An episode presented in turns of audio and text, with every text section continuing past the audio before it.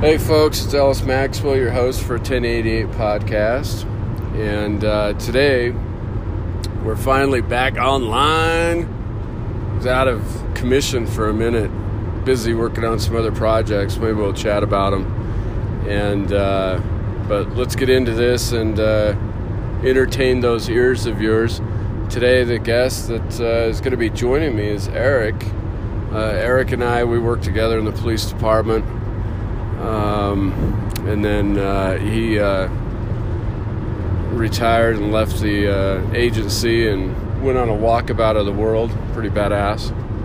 And now he's working with me at Shield Balance, handling a lot of the investigations that come through.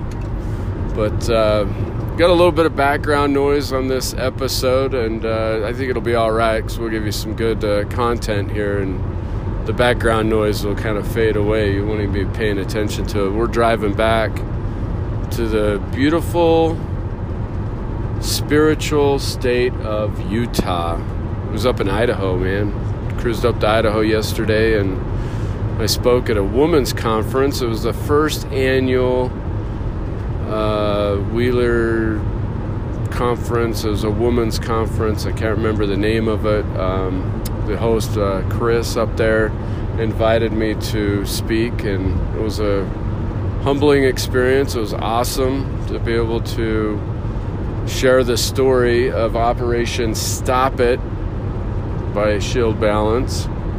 And yeah, we delivered that message to the audience, and they seemed very entertained, and everybody had positive feedback and learned, and I've received some messages from some folks in the audience that shared their story with me and how they are survivors of domestic abuse. Super awesome. And you know, here probably in about 5 or 6 weeks we'll bring that 3-hour presentation, Operation Stop It, to the Salt Lake Valley. And is what it is, it's a message that to share with people in the community about stopping domestic abuse, homicides. We've got to put a stop to it, and you know, we need to do better in a whole in listening to those around us and looking and feeling our gut and in our heart, especially when somebody approaches us and is sharing some information about a relationship that they're in. And, you know, they could be minimizing and downplaying some of the concerns that they're experiencing in the relationship. But really, at the end of the day, it's not as mild as they're portraying it to be. It's more of a serious situation. And so the presentation, Operation Stop It, is basically a message to bring awareness to domestic abuse and prevention for domestic abuse murders. I don't know about you, but if somebody that, you know, one of my daughters was murdered in a domestic abuse situation, I would be completely beside myself. And that's how we have to look at these situations that folks are involved in with their, or you know, they might hear, you know, a friend or a family member, you know, it might not be a direct child or something, or maybe a sibling that you care about, but think about it as if it was your kid, if it was your child that was in this situation. You're going to be more open to help them, and so we need to kind of maybe take that stance and try to help people. But anyways, it was a super awesome experience, thanks to Rupert, Idaho, and the community there. And let's bring on Eric. Eric. Eric is a stud, man. He's worked at West Jordan Police Department, West Valley Police Department, all kinds of experience. You know, and he left the department. He left as a sergeant, smart, educated. And that's why he's with Shield Balance, man. We bring on only the best. to handle cases and consult with victims of abuse and whatever other cases we come across. But Eric, welcome. Thank you. Glad you finally came on. I've been trying to get you on for a minute, and kind of. I know. I don't. Blows me off. Man. I don't. Well, I just don't like talking about myself. I'm not. I'm pretty introverted myself. So, but you got me. You got a captive audience here in the car. Yeah. I had to get him in the car. Invite him up to Idaho, and then we're driving back, and I'm like, oh, guess what? We're gonna record a podcast. So if you get a really loud noise like wind, it's probably him opening the door and jumping out. That's right. So let's talk about what do you want to share with us as far as an experience, a case, or situation, or any aspect in police work, whether if you're at West Jordan or West Valley in your career. What would you like to share with our audience today? Well, I loved law enforcement. I loved my experience. I didn't do the full 20 years, you know. I got out after 10 years total. Most of that at West Valley. But ever since I was like 6-7 years old, I remember wanting to be a police officer. And all I can say about my experience is I got to do everything I put in for and wanted to do. I got to do. Had great opportunities, particularly there at West Valley. Was it everything you expected going into police work? Yeah, I mean, I remember whether it was on patrol or in investigations division. I just remember waking up and I just couldn't wait to get to work, you know. That's how much I loved it, and that I just got burned out over time. I think that's why I got out, and it got to a point where it wasn't fun for me anymore, and so that's when I figured it was probably time to leave. But there's always going to be a part of me that misses it. I mean, I'm not interested in going back, but definitely there. It's just such a different. It's a different career, you know. It's pretty much like a lifestyle, you know, being a police officer. Yeah, definitely. Made wonderful friends, you know. Some of the best people I've ever worked with in any job are there at West Valley. Some great people. Taught me a lot.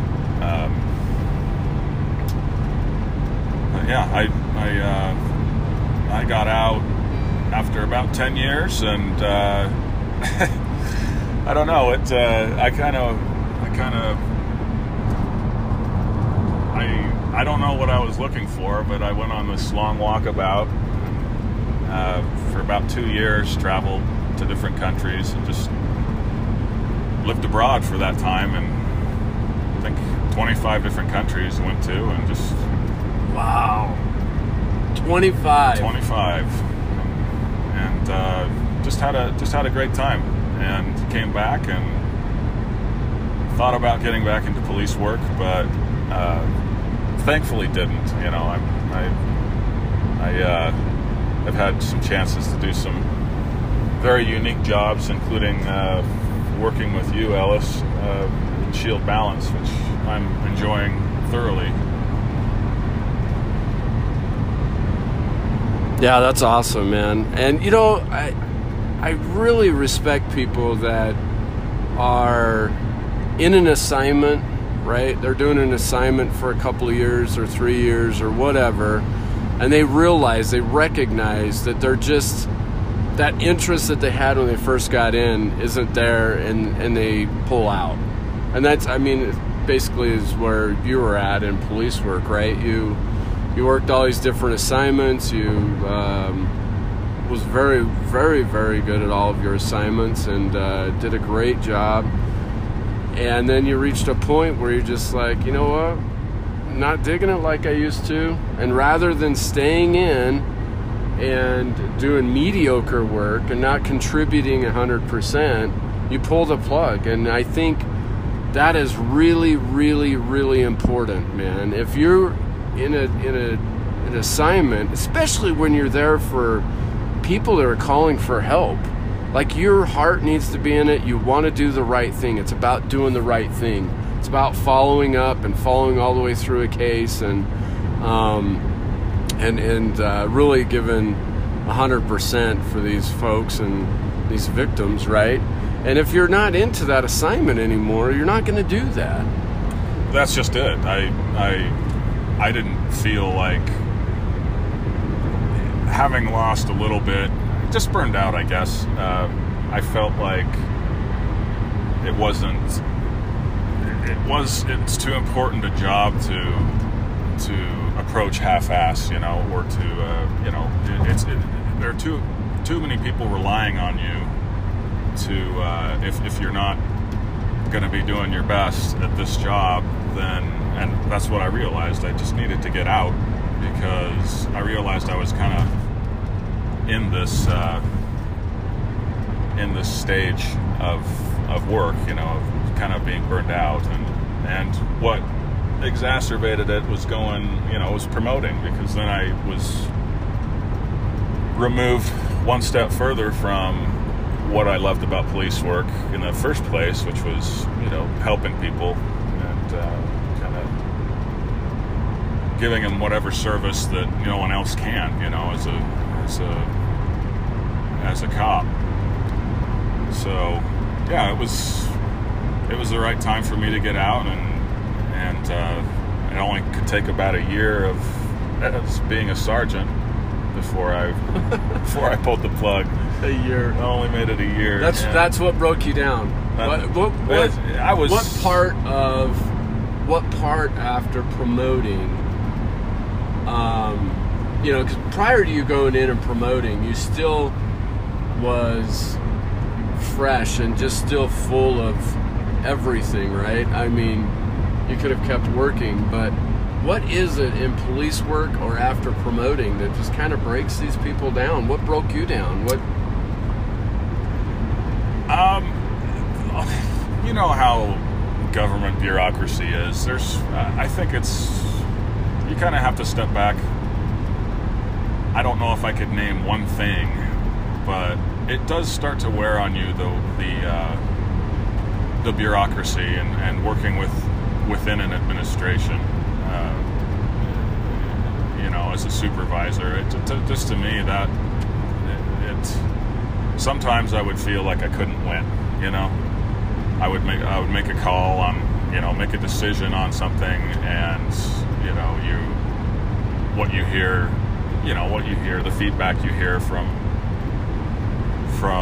your supervisors is that, that's not the way, you made the wrong decision, next time try to do this. And I don't know.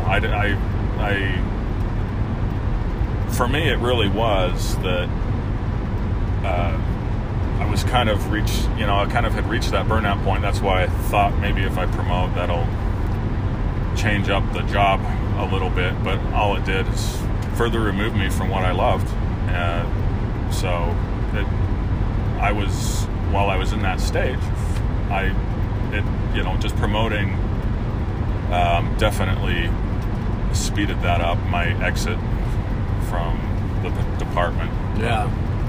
I don't know. I just see too many people that stay in because they want to make their 20 years and they're miserable for their last 10, and I didn't want to. That scared me more than anything, is feeling like I was going to be stuck there for no other reason other than to fulfill a full retirement. Yeah, and, now we're starting to get a little bit of rain, so we're going to add some more background music for your listening. Hopefully it'll be short-lived. But anyways, it's not the working with the community and people calling for service and stuff like that. It's not doing the actual job that breaks down most police officers as much as it is the internal operations, the administration, the lack of leadership. I've had these discussions on some other episodes, and you know, it just goes to show that you know, here's another former cop that was educated, smart, wanted to get in for the right reasons, did amazing work while he was in, but then reached a point with the culture within the walls of these police departments, like, I'm out, and I get it. And that's something that eventually, hopefully, that'll change, because we really need people like Eric to stay in and deliver some really good service to the people that need some help, and then help and teach these new ones coming in. I mean, I hate to go down this road, but I'm going to just for a couple of minutes, but right, the Lauren McCluskey case. Yeah. I mean, I've talked about it a couple of times this week on the radio, and I mentioned it a little bit last night, but a prime example right there, where you have somebody goes out and takes a call and claims to run a criminal history, and but then dude is not in jail, and he's on probation, parole, he's a registered sex offender. That information shows up on the criminal history, but dude never goes to jail. So, you know, hey, whoever that was, go find another job, dude. Go to Walmart. Fuck. Yeah. You know, if these folks can't do their job, and they're not going to give it 100%, and they're not going to believe and listen to victims that are calling, it's time to find another job. It's true, and that case is so tragic. How the ball could have been dropped that badly is, I mean, it makes me angry. I don't know about you, but it makes me angry. I just think more should have been done. It certainly could have been done and should have been done. You know, what kind of motivated me, not only did I love doing the work, but part of it was fear. I was terrified of something like the McCluskey case happening because of something I did or didn't do. Yes. And you know, having a caseload as a detective, especially working major crimes where you're dealing with potential homicides or dead bodies, and you have to determine, you know, you have to figure out the cause and manner of death, and I was always terrified that I was going to get something wrong, or somebody was going to get away with literally murder on my watch, and so, or in the schools, I always felt like I needed to be at the school, because I was terrified that, you know, if there's a active shooter, you know, and if I'm not at the school, that thought would keep me up, you know. Yeah. And so that was a lot of motivation, is I didn't want to be that guy. Yeah.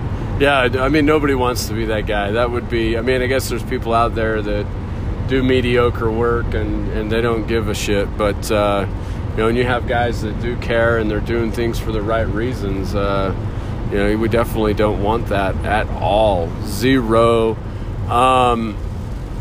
And, you know, what's super rad is that, you know, we've done that job, and collectively 30 years between the two of us, and we are now, you know, you've been out for a decade, I've been out for a few years, but we still have that desire to help people, and that's where Shield Balance comes in to help and doing private investigation work, because we can help these victims or help these clients. I don't want to say they're all victims, because, you know, we have clients that call us and want some help putting a case together, or wants some consulting on, you know, going about a divorce or a child custody case or whatever. So, but we can do that, and we don't have the micromanaging poor leadership, governed by policy,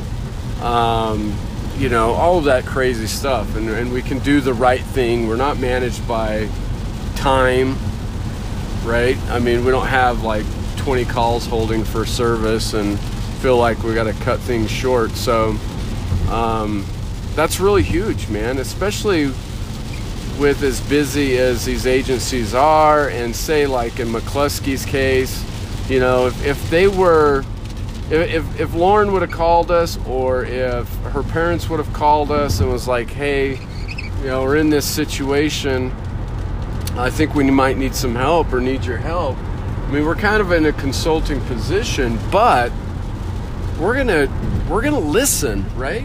We're gonna listen to our client. We're gonna hear them. And windshield wipers. Anyways, and you know, if we see the ball dropped by an agency, we know what they should be doing. And we're not out there, let me remind you folks, we're not out there trying to do the cop's job. We've already done it. We're just being an advocate for our clients. And then and we're not trying to hold departments accountable or call them out or none of that. It's not about any of that, as much as, you know, what if this new guy on the road doesn't pick up on these signs? We're going to pick up on them, and then we can, you know, get a hold of the agency or whatever and be like, look, you need to take a look at this or take a look at that. And I think it's super important. All right, I went off on a tangent there. You mentioned major crimes. You mentioned schools. You're promoted as a sergeant. You also worked, another assignment that I know you did was Internet Crimes Against Children, right? Was there another? That's right. That was really probably the funnest for me assignment I had. And how is Internet Crimes Against Children fun? Well, what was the fun aspect of that? I worked that assignment. I don't think I got to do the fun stuff you got to do. Well, we were part of a... What it was, if you remember, was it To Catch a Predator? Do you remember that series where they would have pose as a, you know, an underage kid and have these travelers come meet at the house, and they would, I guess in the end of the series, they were actually arresting and working in cooperation with police. But it initially started with just the producer, you know, the show was just the TV crew itself. And then just the interviews that would take place with these travelers. Right. And so it was 2004. And I knew that there was a Internet Crimes Against Children task force, but West Valley was not participating, and I just thought that doing that kind of work would be really fun. And so I wrote a proposal and got a lot of support from my sergeant, and sent it up the chain, a proposal for West Valley to join for the task force, and basically created my position there. Nice. And served in that position for 3 years, and just met some fantastic people. Being a task force, you know, we were teamed up with the FBI. In fact, we worked out of the FBI office in Salt Lake, and just met some brilliant, fantastic, and hardworking people. And this was, you know, traveled all over the country, really, getting training, you know, high-tech crimes training, learning how to track IPs, and just the basics of doing an online investigation, including, you know, identifying suspects, victims, as well as doing the undercover stuff where we would, it's, the interesting thing about that crime, to me is... Which crime's that? Well, child, crimes against children. Enticing a minor. Yeah, enticing a minor or anything, Yeah.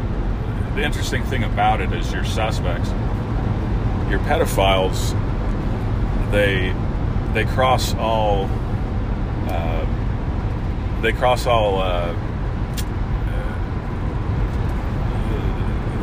they're throughout society. I mean, you can have doctors, you can have very successful people, it can be a homeless person on the street, it can be a teacher, it can be...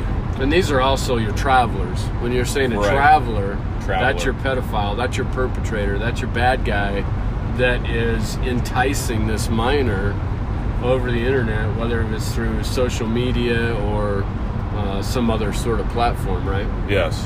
And those are the operations. That's what you liked. That's what was fun. That was fun. And that's all I thought that Internet Crimes Against Children was, is that we would be working these traveler cases undercover and, posing as a 12-year-old boy or 13-year-old girl and arresting them when they traveled to a location to meet up with what they thought was an underage person. Yeah. I think that is a really, really good program, and that's a good operation. It's a good way to get these guys off the streets, because they legit believe that you're this 13-year-old soccer girl. What was your name again? Do you remember what name you had? There were several. There were a few, but yeah, one of them was soccer girl something. Yeah, I don't remember. Soccer girl 1, 2, 3 or something. Yeah. But yeah, we would. The technology changes so fast, and so I know that I got out of that position in 2006, and I'm sure things are just. Much more refined as far as investigations go, and from what I hear from those that I still talk to that are doing it currently, that it's they do some pretty cool operations. A lot of it becomes automated as far as identifying suspicious IPs of persons that are accessing child pornography, going and doing knock and talks. You're defending children, and the investigations were just a lot of fun to do. I got a lot of enjoyment out of it, and I think to this day they still have a position there. After I left, they continued to send a West Valley officer up to the task force, so yeah. I guess that's my one legacy at West Valley is there's that position. Yeah, because you put the proposal together, and and I think it is. I believe it's still going as well, and I remember when you did that and went into that assignment, and we still would talk, and it sounded like really fun. I tried to get in there a couple of times. I finally got in there. In 2012, 2013, finally got my foot in there, but it was nothing like what Eric explained. We weren't doing a lot of traveler stuff, and it was more of, they have these programs where you get these IPs, and all I did for the 7 or 9 months, I think I was there 9 months, was look at images, and which is good, right? You get these people, they're exchanging these awful images of kids, and we know one thing leads to another, and so it's good to get those people locked up, but it just I couldn't do it. I think I ended up with a video, and I'll just stop with that. And I watched that video, and I wanted to murder somebody myself, and I was very angry. I think it changes your sense of humor. You have you develop a very dark sense of humor, and it can be offensive to people that just have no idea what it is you're dealing with. But you just You have to. But you've got to get through it. To get through it, and you know, sometimes laughing at something that somebody might find offensive or too dark. Sometimes you just have to laugh at it because there are some pretty, you know, it's a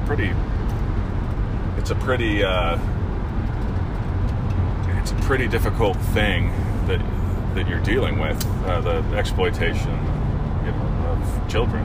Yeah. I think, you know, and when I went over there in 2012-13, the Utah State Attorney General's Office, the one that houses Internet Crimes Against Children Task Force, which is comprised of officers, detectives from multiple different jurisdictions in the valley there, in the Salt Lake County Valley. But the one thing that I was really, really impressed is, and the only reason this happened is because they ended up with some grant money, but they brought in a psychologist. Oh, really? And they brought in a psychologist, and it was really rad the way they went about it, because they allowed the crew, the full-time crew, to pick a handful of psychologists. They brought them in, they interviewed them, and the full-time crew that worked at ICAC, if I remember correctly, they were the ones that chose which psychologists they wanted. And the psychologist, at the end of it, once they got it all set up, would meet with them and talk to all of them. And then I think the psychologist would follow up with them either every 6 months or 12 months to make sure they're doing okay, because that is some traumatic shit, looking at these awful images and videos of these adults exploiting these children. And I don't give a fuck who you are. That's just wrong. And having to see that day after day after day, it's got to take a toll on your brain. And so... It definitely does. It definitely affected me. I don't have any problem saying that. Yeah. And so... I had one way it affected me, I realized, is I don't have my own children, and I didn't have my own children at the time. Wasn't married. And kids, whenever I was around kids, they made me very uncomfortable. That's how it affected me. Okay. I didn't like to be around kids. Or, you know, you go to, you know, I remember going to that outdoor mall, the Gateway, and I would find myself doing things like, you know, they have the splash pad where kids play in the water there, and they'll do that on hot summer days. And right. I just found myself constantly looking around at. I would always be looking at who's looking at kids. Yeah, you know, that's how it affected me. I was always looking at the people. And you're profiling them. Well, yeah. I remember doing the exact same thing.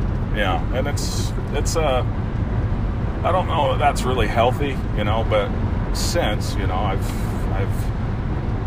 feel, you know, I've had lots of time now out of it, and, you know, I feel like I've come to terms with a lot of it, and I have, you know, I'm raising a 6-year-old, and I love him to death, and I have a great relationship with him. And yeah.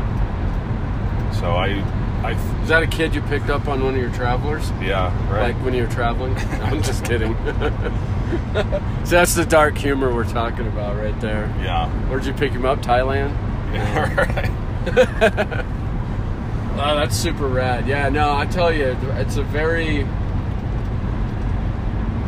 unique assignment. It's a very well-needed assignment to try to keep these perps away from our kids. Absolutely. That's cool they have a psychologist. I thought that they needed to do more. I don't know what you did when it switched offices from the FBI office to the Attorney General's office, but they would fly us out to, we would go take the MMPI, which, if you don't know that, I think it's the Minnesota, I forget what it stands for, but it's a personality test, basically.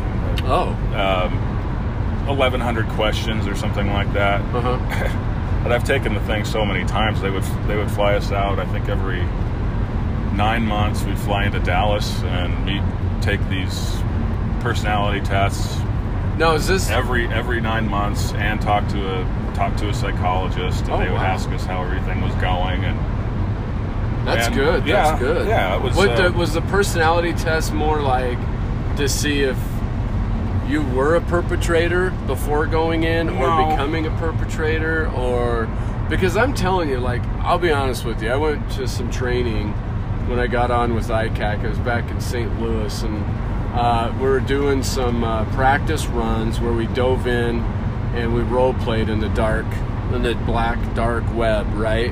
And you've got these freaking awful websites where that's all that is going on, folks. That's all that's going on, are people chatting back and forth and negotiating, changing, swapping up their kids. Yes. Like, I role played it. I was in Utah, and I had an 11-year-old, but I wanted to trade my 11-year-old for the weekend for a 14-year-old. And this person from Texas was like, "Oh, I've got this. I'll trade you kids." I'm just like, "What in the Christ? It's awful. It's horrible." Yes. Right? And so, okay, I need to shut up, dude. I started squirreling off there, but, that's where I was going. There we go. So when I was back in St. Louis, I was looking at all these people, because as soon as it was time for a break, I'm like, I'm done. I don't want to look at this shit anymore. Right. But then there would be other cops that are sitting there, and they wouldn't walk away from their computers. So then I'm like, oh, dude, like, are you getting off looking at this shit? Right? I mean, I started questioning some of these guys. But, I don't know. That's why I asked about the personality test, because I think it's important that, something like that be done, right? You don't want somebody that's... No, you definitely need to screen that. Mostly what they're doing is they want to know if your job is affecting you, and so what they're looking for. Well, that's important. Even though you're taking the same test over and over again, every 9 months or whatever, they're looking for changes in your personality that might be red flags, meaning it's having more of an effect on you than it should. So it's basically to protect you. They're there to help protect you from the heinousness of it. And they do that. It's a protocol that they have, not just for working. This is all through the FBI, so they call them, C7. Agents are ones that work this kind of crime. But if you are undercover at all, working for the FBI, then this is something they do every 9 months to a year. That's great. If you're working a drug case, say, and you're undercover, then you would have the same protocol of going and taking your tests and talking to the counselor, just making sure everything's squared away. So. Yeah. What are some things, let's chat and share with our audience, because I'm sure some of our audience, it's estimated we have about 900 listeners, so kudos and thank you to all of you that are listening to this podcast. Thank you. Spread the word, man. Get it out there, and, share the 1088 podcast. Let's get some more listeners, because this is all really good content, but, for our audience, let's share with them the ones that have kids, or maybe you're going to have kids down the road, and what can we do to educate our kids to avoid getting wrapped up with somebody that's going to entice them, right? Like we have to talk to our kids about this stuff. I know my kids; I talk to them all the time, and you don't. Believe anything that's telling you over the internet. Somebody that's telling you this or that, you need to not believe it. When you talk to our kids, if somebody's telling them to meet up somewhere, not to do that. I think that comes in with being honest with your kids as well, and them being comfortable to come to you to say, hey, Mom, Dad, I was online and this guy instant messaged me on Facebook and he says that he wants to meet at the mall. We need to teach our kids not to do those things and not to believe, right? I mean, they could get on there and say they're 17 years old, but they could be 32 years old. Right. I mean, did ICAC give you training on prevention and an awareness for the families? We would put on as part of what we would do, we would give little seminars on internet safety. In schools or church groups, and there was some education, that was outreach that was going on, and the internet. It's such an amazing thing. It's changed our world so incredibly, and so incredibly fast. It's constantly changing. Like I said, what internet crimes, what the task force probably does now has nothing. It is in no way resembles probably what we were doing. Yeah, I worked a lot of the peer-to-peer networks, and I imagine they also investigate. They continue to investigate peer-to-peer networks, but I'm sure that the way they do it and the software they're using is, like I said, much more refined and probably doesn't resemble much of what I used to do, working, say, LimeWire, one of the ones we investigated. Right. But all of that changes so quickly, and I would say for parents, they just have to, if you have a kid that's going to be online, you just have to stay informed about what apps they're using, where they're going, and just what they're doing online. You just have to. As well with having talks with your kids. Yeah, that's like you important. Said, being honest, and being forward and putting it out there, not sugarcoating or minimizing shit. Like at this point, these kids that are getting online and running and gunning on Facebook and Instagram and stuff like that, I'm guessing they're probably what? Jesus, it's probably blow us out. You probably have 8-year-olds that are on fucking Facebook. But I would say, preteen. Oh, for sure. By the time you get a preteen, they already should be familiar with sex abuse. Like, we should be educating those kids early, right? Yeah. So in some form, and one of them being that they always need to have that ability to open a line of communication with you. That is important. It is, and so they always, they need to be aware that they can talk to you, that they're not going to be in trouble for talking to you. And I think a lot of kids don't feel that way. They feel. When they do get abused, and we would run across them all the time. It was the secret that they kept that perpetuated the crime. So that was hard to see, and we saw a lot of parents, most of our real life victims, and we, like I said, we ran into them all the time. It was pretty eye-opening to see how disconnected the parents were in these kids' lives. So sad. And that's they were vulnerable kids. They were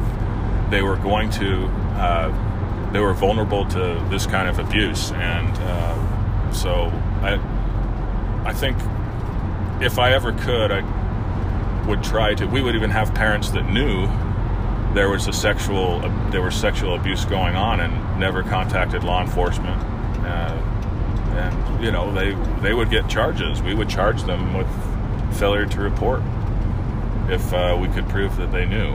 And it's just the fact that you're running across people like that know their kids are being abused and don't do anything about it.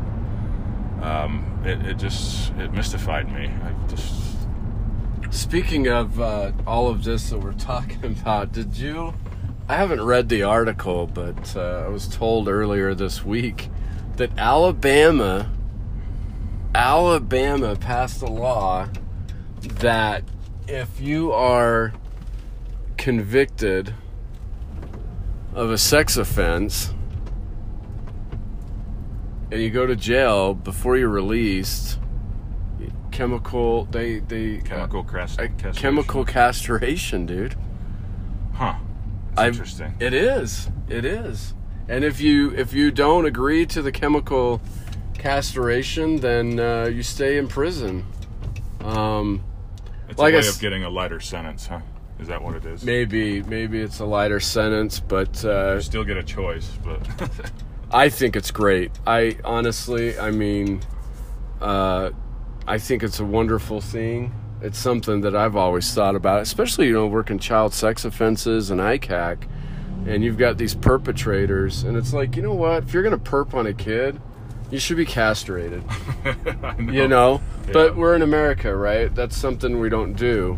And who would have ever thought that they would do it? Right. And Alabama's doing it. But, that's great, chemical castration, but they still have their testicles. I think they should lose them because that takes away that manhood. It takes away that, I honestly think if a sex offender was chemically castrated, I think they would still perp. I think they'd still commit crimes. Yeah, I don't think it's a guarantee that it's going to stop anything. Yeah, at least they're not going to get anybody pregnant if it was an adult or somebody that was old enough, right? That's good. But I think they're still going to... I still think they're going to commit crimes. Right. Now, if you were to fully castrate them like, a horse or a steer or what... You know what I'm saying? Not a steer, but a bull, right? Dude, take them. They should take them. What the fuck? Right. Hey, we're talking about abortion and all this other stuff, right? Yeah. Dude, you perp on a child, and you're a male. Cut some stitches, send them home. Well, you start arresting these people, and you start to really, you just want to burn down their lives, really. Yeah. When you see some of the crimes they commit, what they've been doing, sick. And so you become very jaded, and. Yeah. I know one guy on my task force. In fact, he just told the truth to the psychologist that I want to basically burn down these people's lives and what they do to kids, and and she flagged him. So he had to go back more often to talk to her. And I think he might be listening to this. I know who it is. Maybe not. Anyways. That's funny. But all right. That's the way you start to feel about it. And it can make you jaded. And my favorite thing to do with these guys was just to play a lot of them, it's such a dark part of their life, and they might be very successful in virtually any other part of their life, but it's a dark secret that nobody knows. And my favorite thing to do is interview them, and I'll almost always take the tack of a priest.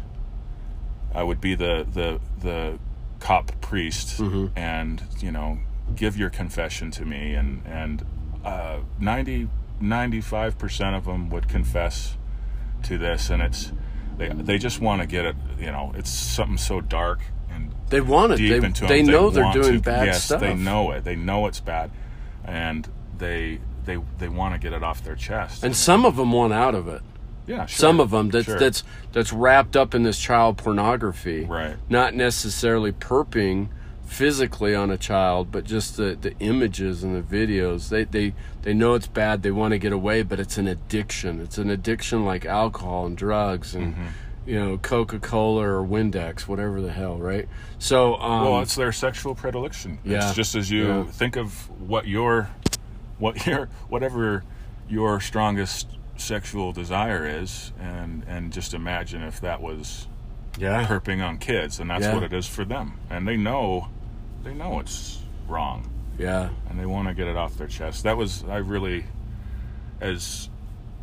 as disgusted as I was with a lot of these people. I did like to interview them and Yeah. And kind of get into their psychology, and I would do everything I could to put them at ease, even though in my mind I'm like, God damn, you are a disgusting pig. Yep. I want you know, I want to burn your life down. Yeah. But I give them every opportunity. Don't judge them, and just let them talk. Dude, see, that's good cop work, man. So that means somebody's doing the right thing. That's what we need. That's what we need in police work. That's what we need in private investigators. Is we need that, you know, to be there for these people. All right, well, let's take a break, man. As you guys know, there's no background noise because we had to stop. So we're going to take a break. We'll visit you in a moment. All right, we're back online. It was a good little break. So, you know, we talked about internet crimes, these travelers, and, you know, all that stuff. What is one of your traveler cases that stands out that you remember, whether if it was funny or aggravating, but where you were, you know, role-playing online as a child, and you get this guy, he's enticing you, but you're enticing him, right? I mean, kind of, sort of, and you got to meet him up. Let's talk about one of your cases that you actually met up, and they showed up, and instead of them finding a 13-year-old soccer girl, they find Eric. Well, yeah, we often referred to it was as shooting fish in a barrel because it's that crazy busy. It's that crazy busy, and we were that successful at arresting people for the undercover ops in the undercover ops. I think, from what I hear, they're even busier now. But we would have... Hold on a sec. Hold on. So, I want to understand, and I want the audience to understand. Again, like I said, when I was in ICAC, I never had this opportunity. But, so you're a 13-year-old. Where are you online? Where are you at on the internet that these guys are enticing you? Well, this is what I'm talking about the internet moving our society so fast, and what was popular back when I was working it either no longer exists, or they're have moved on to other platforms to conduct their investigations. There wasn't a Facebook when I was working. It was MySpace. So you're a 13-year-old on MySpace? Is that how you're finding these guys? We would go into different chat rooms back when they had. I mean, they had chat rooms back then that were quite popular, and like on Yahoo or Yahoo. We worked a lot in Yahoo chat rooms, but that's all changed now. So where do you think they're at now? There's. I guess probably on Facebook, maybe, huh? Yeah, Facebook, I'm sure. All the social media sites. I'm sure they target all these different platforms. You know, a lot of the apps become really popular with kids, and that's where the perpetrators will go. And you know, you have like the Kick app, Snapchat, WhatsApp, Snapchat, and these are the.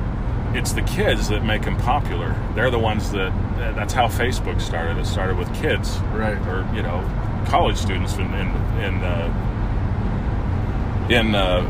the example of Facebook. But they drive what becomes popular. These platforms that become popular.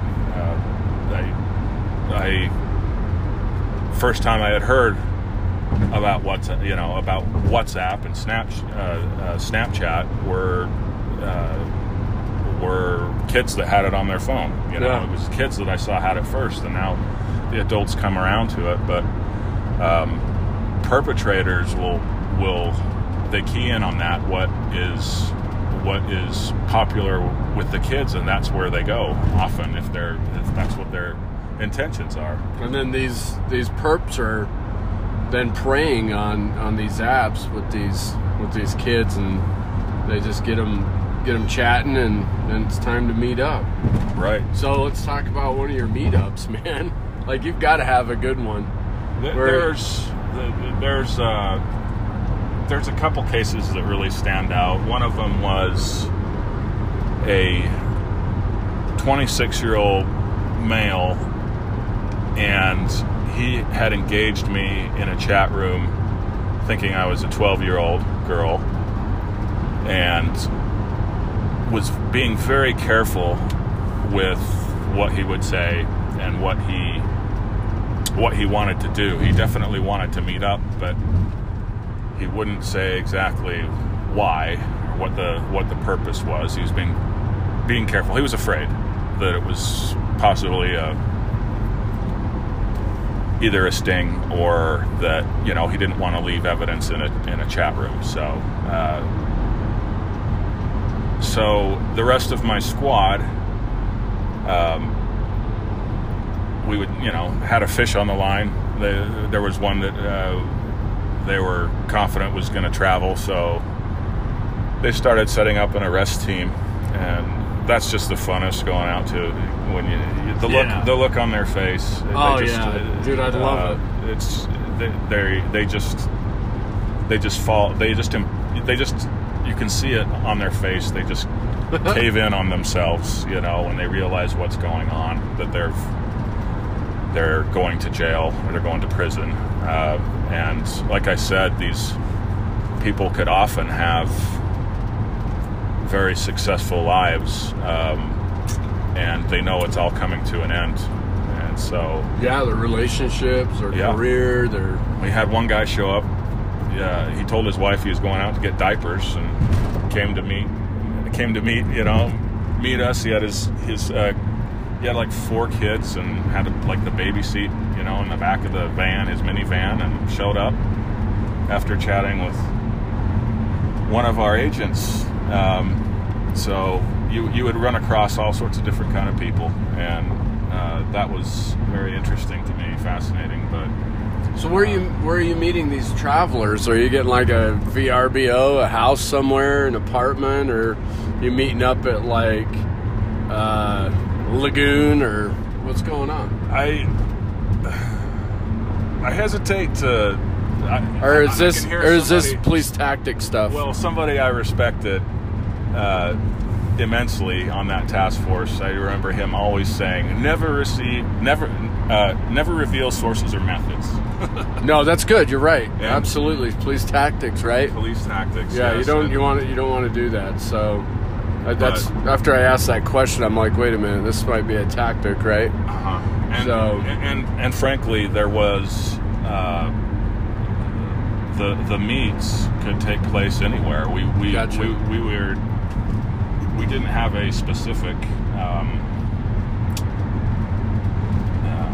or an exclusive place that we would, you know, that these would be arranged. Sometimes it would be the perpetrator would insist on a meeting place being a specific place, so sometimes it would be chosen by the perpetrator, just depending.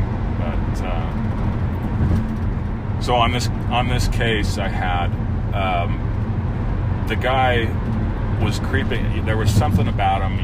You hear about police having the hinky feeling, or they have the hinky button in their in their gut, right? That's Sixth Sense. Yes, and I didn't think I had it. I didn't have enough really to arrest this guy, but I definitely wanted to identify him.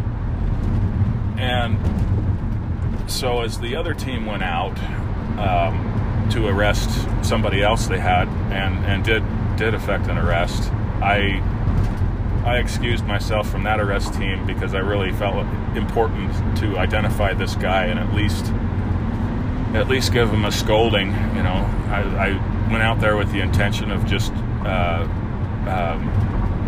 pulling him over. He was showing up in his truck, and pulling him over and basically doing a finger wag at him and scaring him, you know, enough. But I just didn't think I had enough for arrest. He ended up, again, following the model of the priest police. Yeah. He broke down in tears and said how he had done this before, and we ended up through his cooperation, including showing us usernames of girls that he had met, underage girls he had met and had sex with. Really? He showed us the usernames, and I seized his computer, which he was chatting on a data connection in his car on his laptop with me. So when I pulled him over, he had his and back then that was, you know, a cell internet connection was not as common as it is now. Right. But seized his laptop, subpoenaed Yahoo, and found the IP addresses of four live victims across in Colorado and Utah. Wow. And where was this guy from? He was from Lehi, Utah. So, wow. But that is awesome, dude. This guy wasn't going to go to jail. He wasn't... you were just going to chew his ass out, scare him, and he completely breaks down and confesses to multiple crimes before... Confesses to his real-life victims. I never ended up charging him with enticing a minor over the internet on my case, but... From that case we're able to identify rape of a child. Four girls. Again, that age, 12, 13, 14-year-olds that had met with this guy and had sex. And awesome work, dude. It's rewarding when you can do that, and working with a dedicated prosecutor, through the U.S. Attorney's Office is really nice, too. Yeah. Somebody that you can have on your speed dial to consult with as you're working cases. It was a good deal. But after 3 years, that kind of work just kind of was getting to me. I was ready to leave at 3 years. That's about as long as I could do it. Yeah. Well, understood totally. And well, that's awesome, man. Thanks for sharing. And as far as you folks listening, if there's a perpetrator out there listening, get the fuck off the internet, dude. Stop it. Leave these kids alone. Sick. Anyways, for the rest of you, the majority, probably 99%, maybe all are listening or good people, because good people listen to 1088 Podcast, because we're good people. Right, Eric? Right. Yeah, man. So, the takeaway is, on this is, educate your kids, man. Talk to your kids about this stuff. Talk to them. Be in their lives. Yeah, be in their lives. Let them make sure they've got an open communication to you, and, make sure they understand these perpetrators are all over, man. They're on Facebook, Instagram, Snapchat, WhatsApp, whatever. All these different apps out there. They're there, and they're preying on these kids. We need to make sure the kids are educated and comfortable to come to their parents and tell them anything without getting in trouble. They're learning. They're kids. They're growing up. Their brains are still developing, people. So be patient with them. Can't get pissed off and treat them like an adult and expect them to know right from wrong when their fucking brain ain't even developed. So be patient with them. Let's educate them. Let's keep them safe, right? Let's move on to something else. Wait, hold. What? Shut up, dude. Melvin Rowland. Does that name ring a bell with you, dude? How do you know this? Was he your cousin? What the fuck? He was my cousin. We had good times. No, he... You had personal contact with Melvin Rowland. If you people don't know who that douchebag is, he's now deceased. He did our community a favor by... I guess I shouldn't be that dark...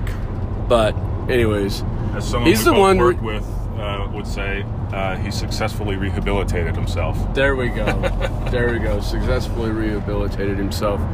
But he's the one that's responsible for taking Lauren McCluskey's life.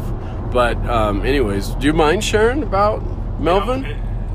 No, there's not much to the case. I know there's not much to the case, but dude, you knew him. How did you know him? I arrested him. I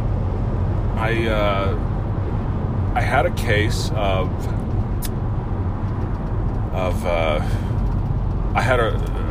back when I worked as a school resource officer, as you know, we would handle some sex crimes against children. Yes. We'd do some special victims cases, special victims unit cases. Yeah. And so I got a report of a 17-year-old girl that was reporting a rape by somebody she met online, and I brought in the suspect, who was an African-American male by the name of Melvin Sean Rowland.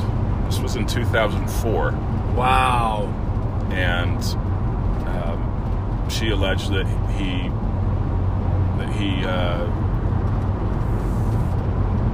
they met up, and the 17-year-old and Melvin Rowland was, I think, 24 at the time, and this was his first arrest by law enforcement. He would later be arrested for enticing a minor over the internet in 2010, I believe. Okay. And he, of course, then there was the McCluskey case that happened last year. Yeah, yeah. What was your,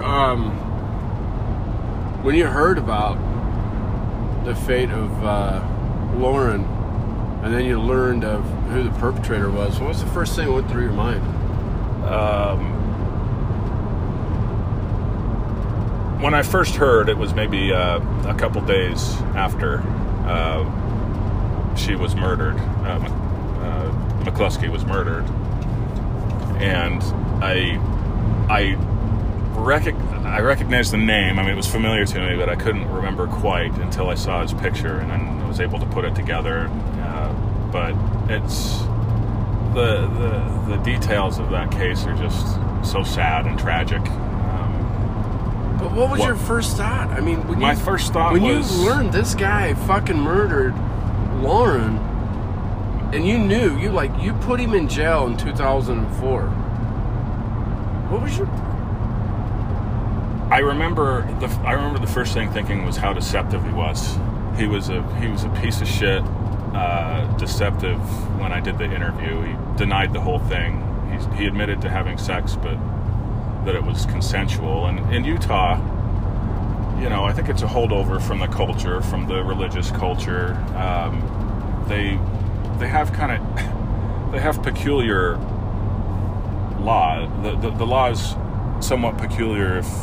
You can disagree if you want, but the age of consent and how it is in Utah works maybe differently than in a stranger way than it does in other states. And so we're talking about if you're 17, you can consent to sex with an adult, with a 26-year-old, and it's because I think at that 17 it's a 10-year age difference. Yep. So if you're 11 years older, you can't have sex with a 17-year-old. Isn't that, I think if I remember correctly, something fucked up like that. Well, basically in Utah it works, under 14, you're considered a child. That is a child. You're not a minor. I'm just talking about by statute. This is what it is. You're defined as a child. You cannot give consent to have sex. It's rape of a child, even if a child is a 12-year-old or a 13-year-old is consenting to sex. Right. They cannot give consent. But a 14 and 15-year-old is different. 14 and 15 have qualified consent. I think that one's 5 years. 3, I think. Was that 3? Unless they changed it. Yeah, it's 3 or 5 years. It would be a 3 to 5 year difference, and it's still not against the law. Then a 16 to 17-year-old, there can be 10 years difference, and it's not against the law. Which most people, if they're not aware, they're pretty surprised by that. And that was the case with Rowland. He was I think, ultimately convicted of, he pled to attempted forcible sex abuse or sex assault. So he took a plea agreement, it looked like, but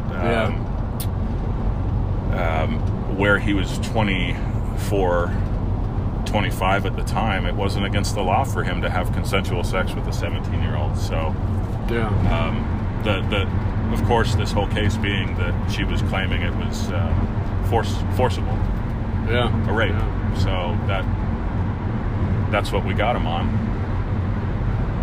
But he was so deceptive, and you could see how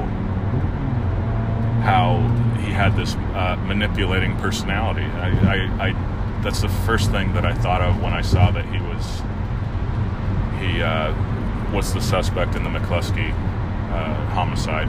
How deceptive and manipulative he was. Right. Could you imagine if, if we were together and doing what we're doing now last year, can you imagine getting that phone call of Lauren calling you or her parents or if they called me and then I forwarded it over to you and then them giving you Roland's name? Can you even fathom how that would hit you? No, I can't, and that's what's so frustrating about it is you want to go back in time and help, and you can see so much that we could have done to help her, maybe and prevent her murder. Yep. But having a case like that and if I had come across him, it would have been. Well, I would have known exactly who he was. Yeah, that's what I'm saying. And what he had done, and that he was a sex offender, and wouldn't. Yeah, it would have been a fun case, I think, if we had it in time, and it would have been fun because. We would have succeeded. We would have saved her. Yes, his ass would be sitting in prison right now. Yes, man, missed opportunity there, huh? Yeah. I guess for the listeners in the community, man. If you don't know, just call us. Just call Shield Balance, man. 833-745-3225. Go to shieldbalance.com. Email us. Maxwell@shieldbalance.com. Anderson with an O at the end. S-O-N at shieldbalance.com. If you don't know, call us. We're not going to lie to you. We're not going to. We can and can't do, and there might be a lot that we recommend that has nothing to do with really us, but we can provide you. The consulting is invaluable. Yes. The experience that we have. Right. The direction we can give you. We're not your attorney. We're not the cops. We're not your We're not a victim advocate, but we are advocates. We're an advocate for you. We'll make sure that you or whoever you contact us about, we're an advocate for them. We'll see that everything's getting taken care of the way it needs to be taken care of, man. Give you the direction you need. What was your... You mentioned earlier, Eric, that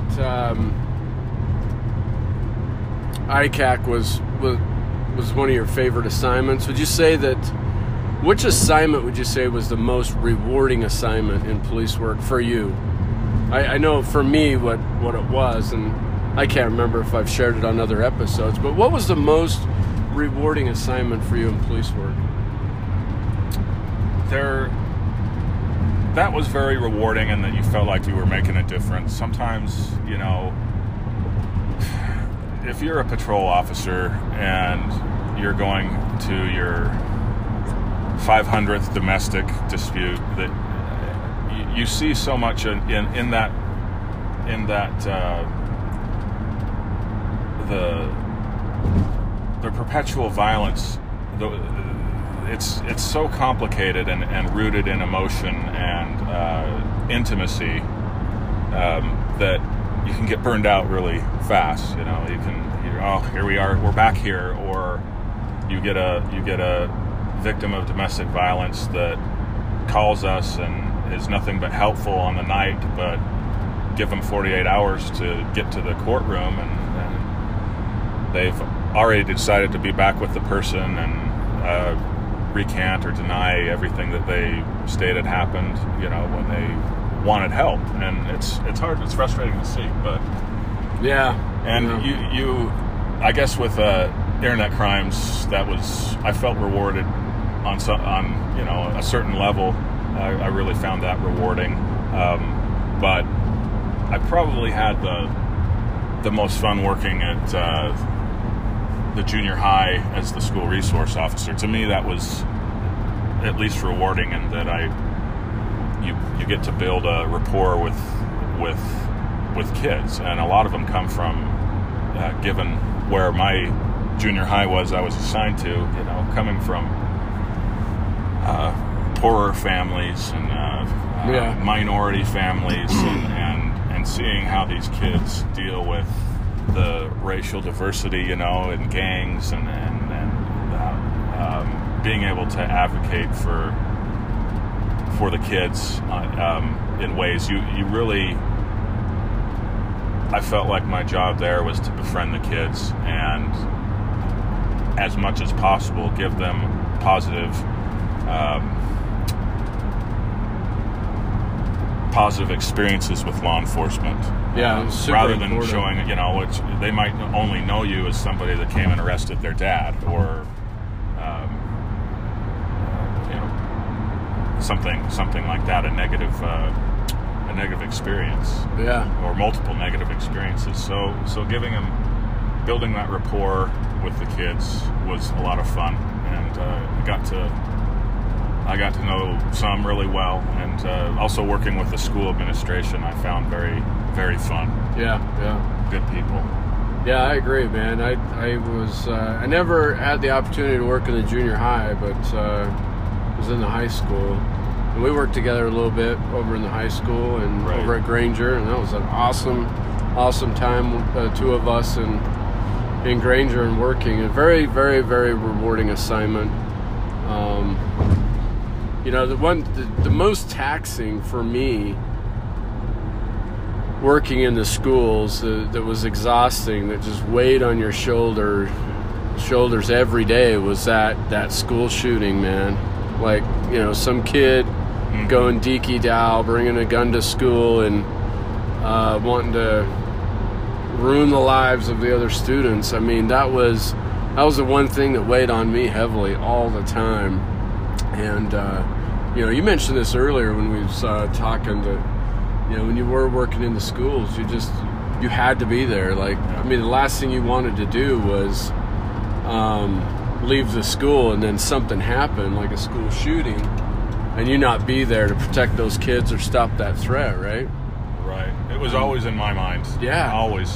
Every day I would think about it. And your approach, if you had one, and how you'd go. I would chase them down, man. Well, I would call for backup, and yeah. I would go out. I would find that little bugger and stop him.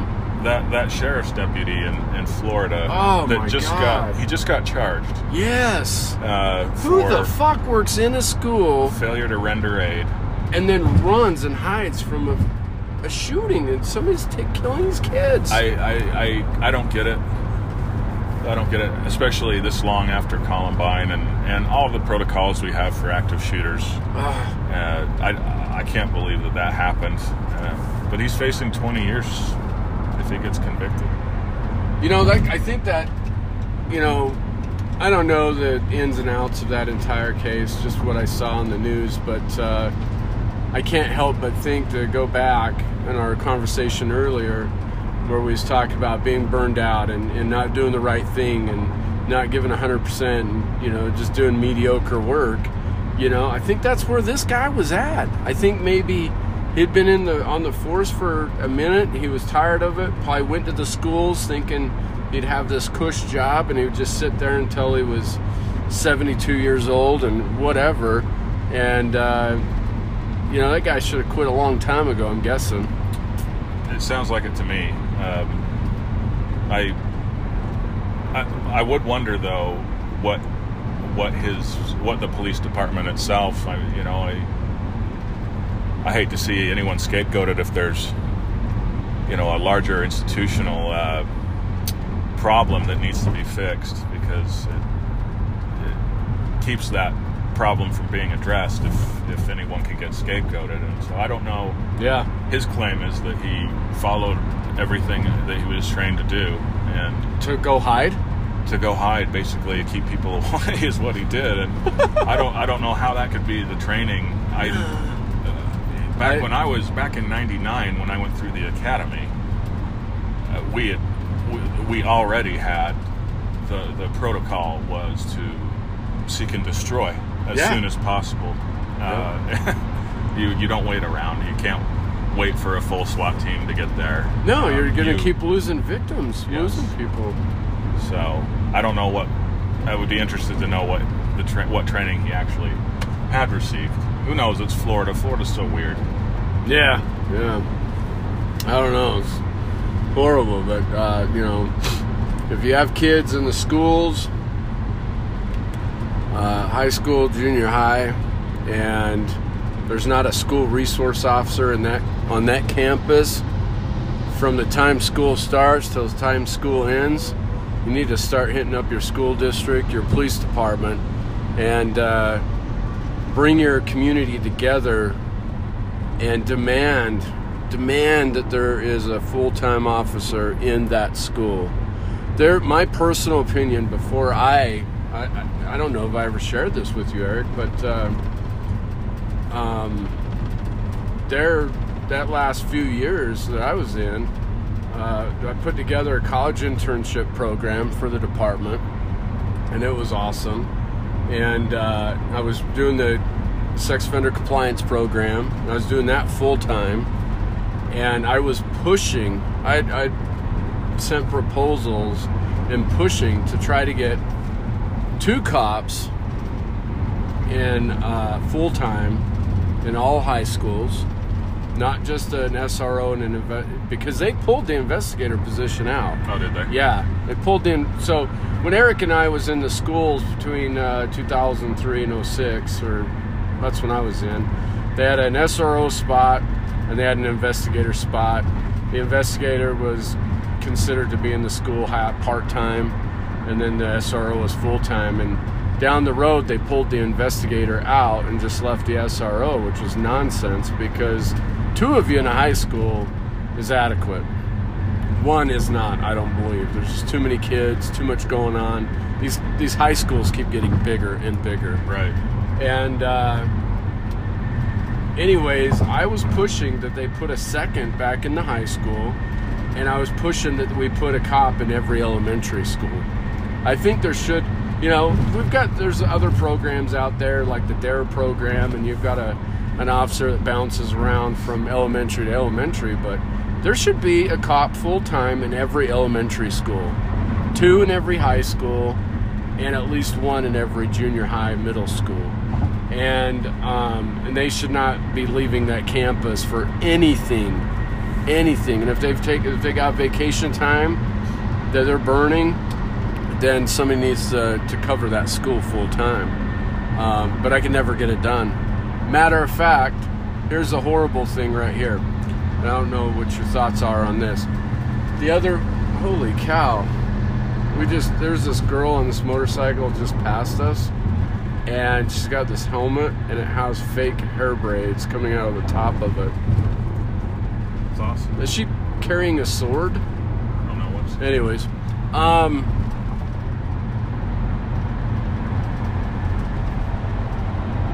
did I pass the exit? Kids in elementary. We gotta get off at an exit. 80. Anyways, these kids in the elementary schools, they need them. But West Valley, they ended up pulling their police officers out of the high schools and junior highs and left it to the school district police department. I don't like that. Right. I don't like it. We need to, if it's our city, okay. Listen to this, folks. If you live in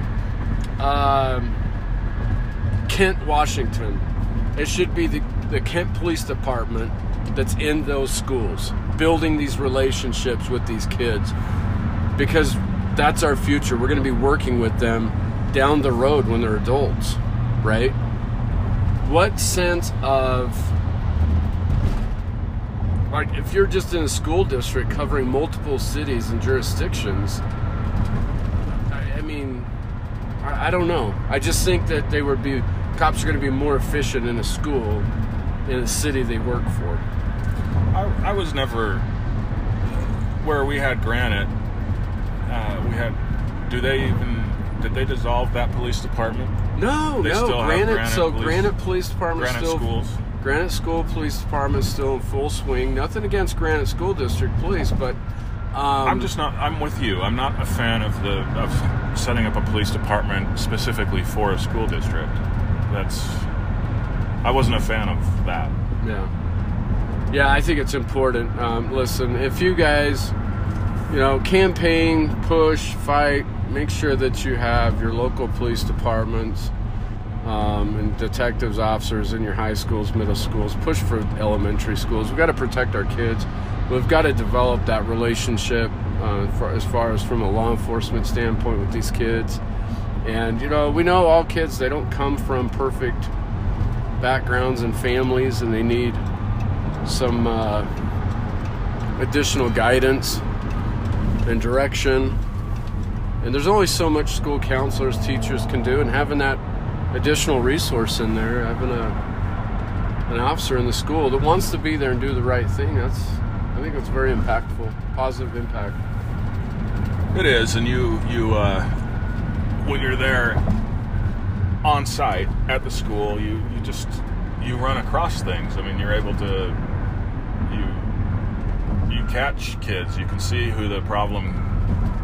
The ones that are struggling or the ones that maybe need some more interaction, you need to interact with more. I just loved it. I felt like, it was our own little fiefdom there, Yeah, man. The principal is the mayor, and you're kind of the sheriff of the town. And, yeah. And, but I don't know about you, but I approached it very,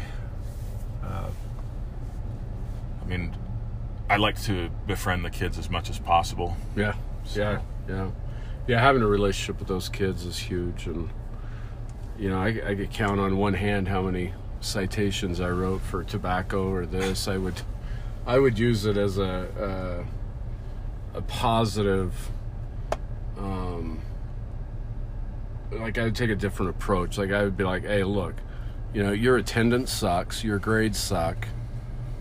I'll hang on to this ticket for 3 months. I need to see some changes. Bring me a I was like playing counselor, dude. I'd make them bring me a progress report, right? Uh-huh. And, work with them, man. Try to get them on the right track, We want them to be successful. We want them to have a happy environment. And I think if you have those things, then, maybe that contributes to them, deterring them from going other directions. But... Right on, man. Well, is there anything else that you have to say, before we wrap this up? I appreciate you coming on and chatting. Well, it's about time. I know you've been asking me and where we work together. I found reasons or excuses not to, but it's been really fun, and I've enjoyed it. It's always good to talk to you. Wow, it's always good to talk to you, man. All right, well, cool. Well, listen, folks, I appreciate you tuning in. Again, I apologize that it's taken 8, 9, 10, 12 weeks to get this other episode out there. But, there's some good things that are coming from that time frame where I was out and we weren't doing no recordings. I'm curious out of all the listeners out there, how interested would you be to attend Operation Stop It presentation, where we discuss domestic abuse awareness and prevention, and I would share with you case studies. Yeah, case studies, case review. Basically case review of you know, things that we all can learn from Susan's case, Lauren's case, Memory Rackley's case, you know, some other cases out there. I'm curious how many folks you'd be interested in. 3 hours, maybe a Thursday night. You know, it costs a few bucks. I gotta pay the bills, but it wouldn't be like overly expensive. Curious to see if you would be interested. Shoot me an instant message on Facebook or Instagram, or an email. Either way, go to ellismaxwell.com or shieldbalance.com and connect and follow me on Instagram, Facebook, Twitter, whatever, and shoot me an email or a message and let me know if that's something you'd be interested in. If you're not in the northern Salt Lake area, northern Utah area, and you're somewhere else, is that community, you know, would they be interested? If they are, well, I'll bring the show there, man. Meet you, and that's how we ended up in Rupert. Yeah, somebody Rupert reached out to you. Yep, super awesome. It was great. Great people. Yeah, wonderful people. All right, folks, thank you. Be safe, and have a good work week.